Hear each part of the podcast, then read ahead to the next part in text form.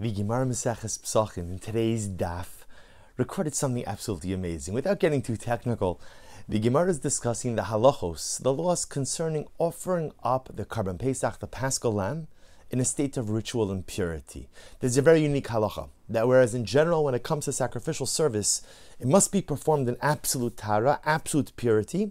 There are certain exceptions to this rule. So, for example, when it comes to Pesach and the Meretz Hashem, we have a Beis Hamikdash and we have to bring the Karban Pesach. The halacha is that if the majority of the Jewish people are in a state of ritual impurity or in a state of tumah, the Karban Pesach can be offered up in a state of ritual impurity.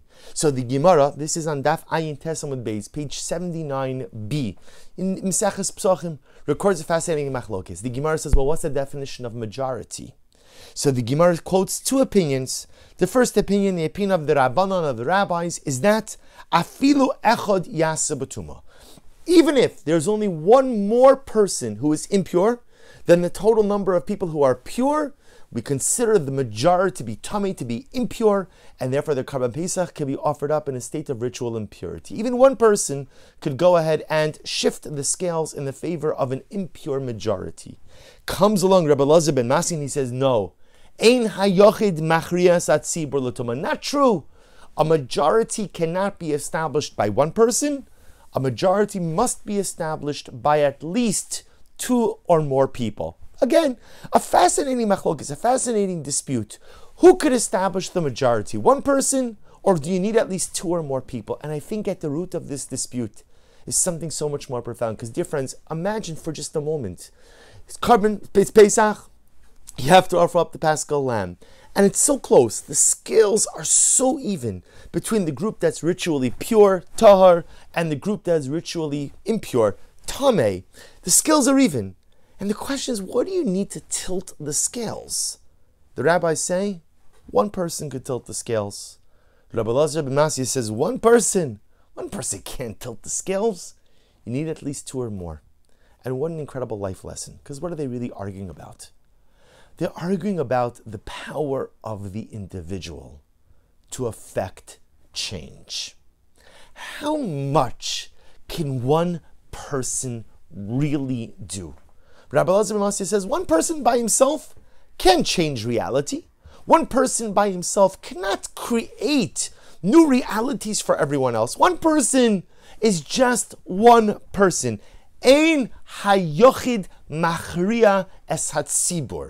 The individual cannot affect total change, comprehensive change for the collective. You need at least two or more people to affect cathartic collective change for the collective. For, for the collective. But the Rabbanan say not true. Afilu yachid machria. Even an individual, one person, has the ability to impact the collective. Even one person has the ability to tilt the scales. Each and every one of us possesses so much power, possesses so much koach, that we have the ability to tilt the scales of our life and the lives of other others in dramatic different directions. So how do we pass in what's the? So by Hilchos Pesach, and the Rambam Paskins in Hilchos Karban Pesach, like the Rabbanan, that if you have one more person who is Tameh than the number of pers- people who are Tahorim, who are ritually pure, they tilt the scales in the favor, ultimately again, of the ritually impure camp because one person can make a difference. But the Rambam doesn't just write this here. You see, the Rambam also writes this concept in Hilchos Tshuva. And the Rambam writes in Hilchos Tshuva that li'olam yira adam es atzmo chetzyav zakai v'chetzyav chayiv. Person should always view himself, literally translated, as half righteous and half wicked, or half righteous and half culpable. Person should view in his mind his personalistic scales are exactly even. And therefore, the Rambam says, Asa mitzvah achas, if a person goes in and does one mitzvah, he tilts his scales in one way. Person chas v'shalom does an avera, tilts his scales in a different way. I have to view myself in a constant state of equilibrium.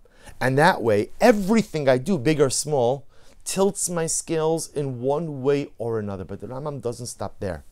The Gemara says, by the way, li'olam yira, a person should always view the world as Chetziav Chayiv v'Chetziav Zakai. person should view the scales, the universal scales, the global scales, as also being in perfect alignment. And therefore, the Rambam says something overwhelmingly shocking. The Rambam says, therefore, when I commit a mitzvah, not only do I tilt my own scales, but I tilt the universal scales as well. And conversely, chas v'shalom, if I commit an avera, not only do I tilt my scales, but I tilt the global scales as well. We matter.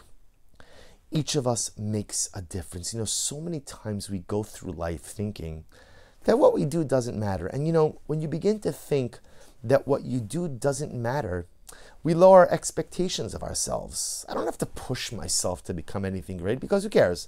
What, what, is, what does it matter? Okay, it's my choice, it's my life. I settle for mediocrity. I'm not impacting anyone but myself, but I am. But I am. Because the decisions I make, like the Gemara says over here, the, decision, the decisions I make, machria es hatzibur, have an impact not just on who I am, but have an impact on Klal Yisrael and have an impact on the world. When I choose to do good, I not only tilt my scales, but I tilt the scales of the world. And when I make bad, when I make poor decisions, when I make uninformed decisions, when I settle for mediocrity, when I take the easy way out, when I stop pushing myself, not only do I impact myself, but I impact the world around me. Each of us matters. And what we do matters more than we could ever imagine. So, when opportunities to do great things come our way, let's find the courage to seize them because it tilts my scales, it tilts your scales, it tilts the world's scales. And when we find ourselves at the threshold of temptation, let's find the courage to resist because that act of resistance, that act of self control, that act of restraint not only benefits me, but benefits us all. Wishing everyone a wonderful day.